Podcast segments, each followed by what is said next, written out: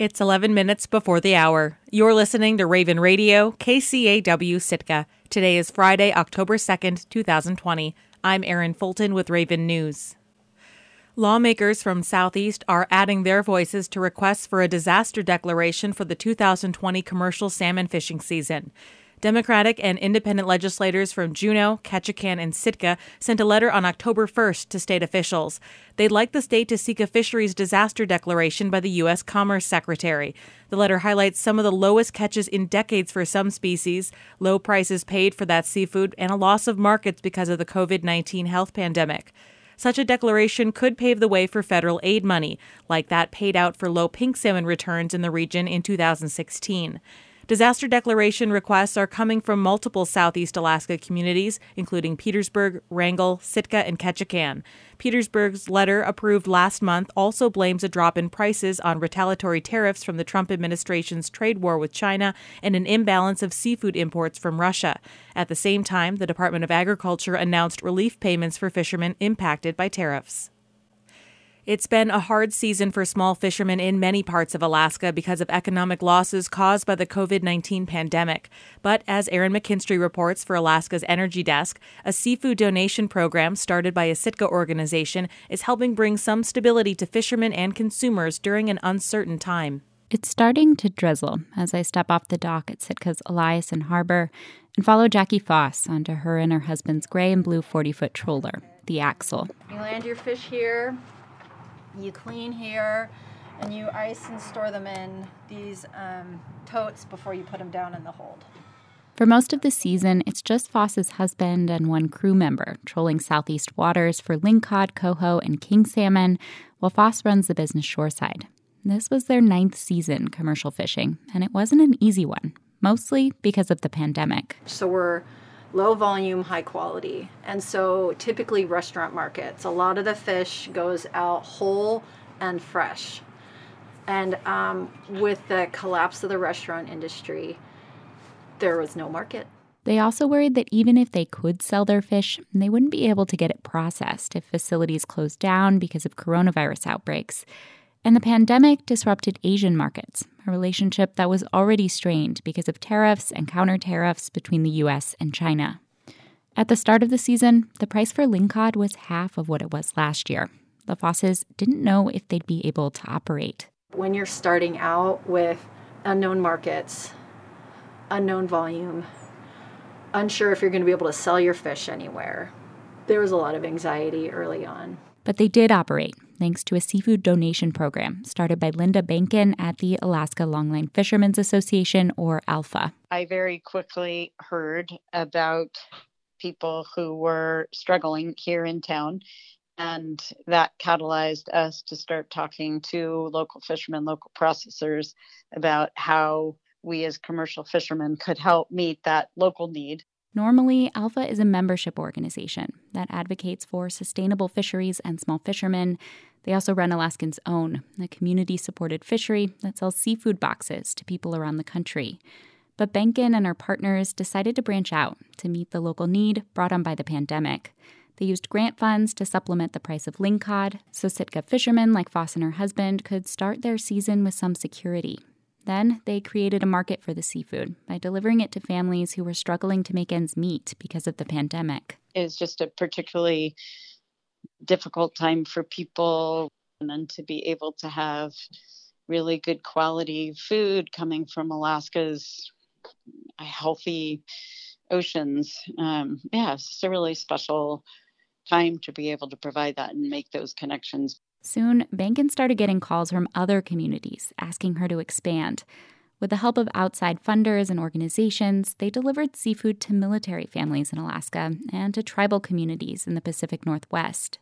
Justin Zellner is the head of The Wave, the foundation that helped distribute the seafood in Washington and Oregon. We must support our sustainable fisheries to keep that economy going because if we were all to to not be able to survive this, then we don't have sustainable fisheries in the future, right? That that is such a critical investment.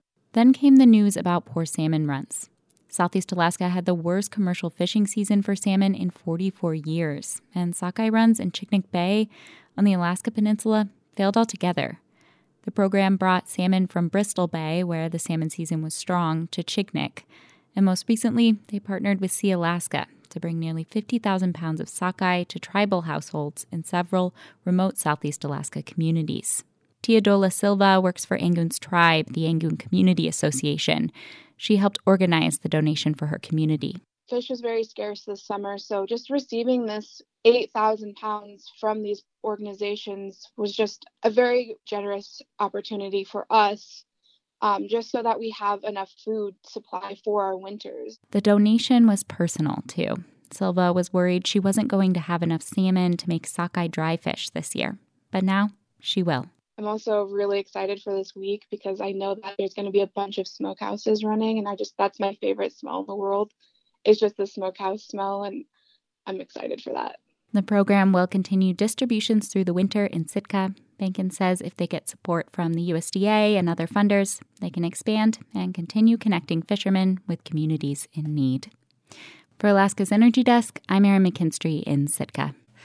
Conservationists are urging state and federal game managers not to reopen the hunting and trapping season for wolves around Prince of Wales Island. That's to allow the population to recover from last season's record harvest.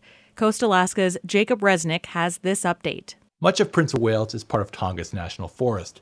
As such, hunting and trapping is managed by both the state and federal governments. The U.S. Forest Service postponed the federal subsistence wolf season until at least Halloween the state's hunting season is slated to open two weeks later. Now, wildlife advocates are calling for both hunting and trapping seasons to be canceled altogether. Federal and state managers eliminated the harvest cap last year. Patrick Lavin of Defenders of Wildlife in Anchorage says that allowed a record 165 wolves to be hunted and trapped. And that was more than five times the maximum amount that would have been allowed under the quota system that had been there. And the you know that level of trapping direct mortality is is on top of other challenges for these wolves, especially from extensive habitat loss from clear cutting and road road building in the in the past. A 2018 estimate by the Alaska Department of Fish and Game put the Alexander Archipelago wolf population at around 170. But biologists say wolves breed quickly, and a 2019 population estimate, minus the 165 reported killed, is due in the next few weeks. That report will be a key factor in determining whether the state's hunting and trapping season will go forward, State Fish and Game Commissioner Doug Vincent Lang wrote in a September 18th letter to the Alaska Wildlife Alliance. He added that under the current management plan, the season will be closed if the population estimate falls below 100 wolves. Hunters on the island have disputed that the wolf population is threatened. The animals are largely targeted due to their predation on deer. Venison is a prime subsistence food for the island's residents but there's been little consensus about the health of Southeast Alaska's wolf population, a controversy that's run for decades. Environmentalists have again petitioned the federal government to list Southeast Alaska's wolves as a distinct and threatened subspecies.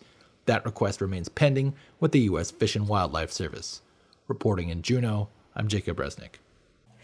Ketchikan City Council could soon add a new element to its twice monthly meetings. As KRBD's Eric Stone reports, the council is considering acknowledging the first city's first inhabitants at the start of each session. Every Ketchikan City Council meeting starts exactly the same way.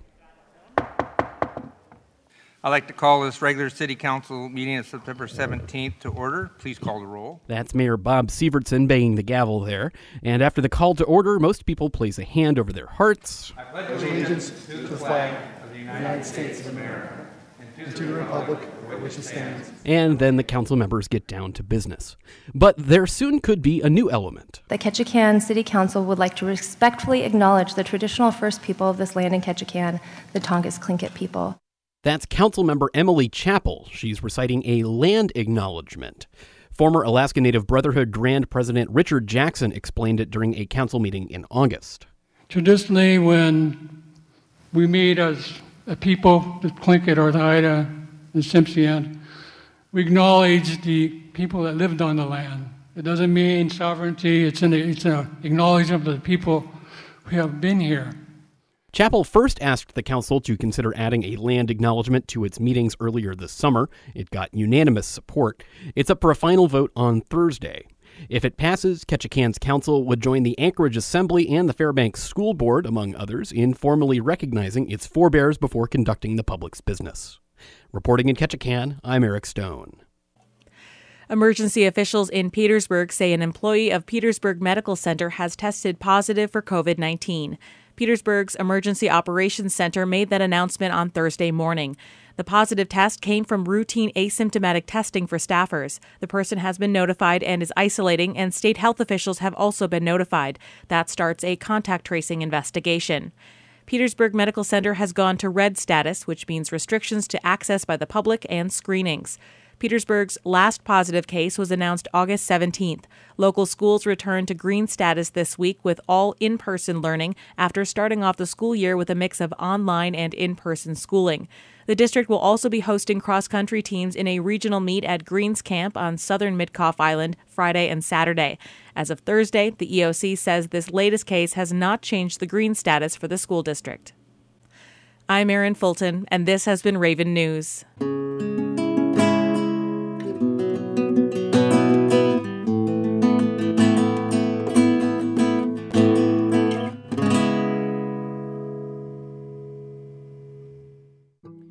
This is Morning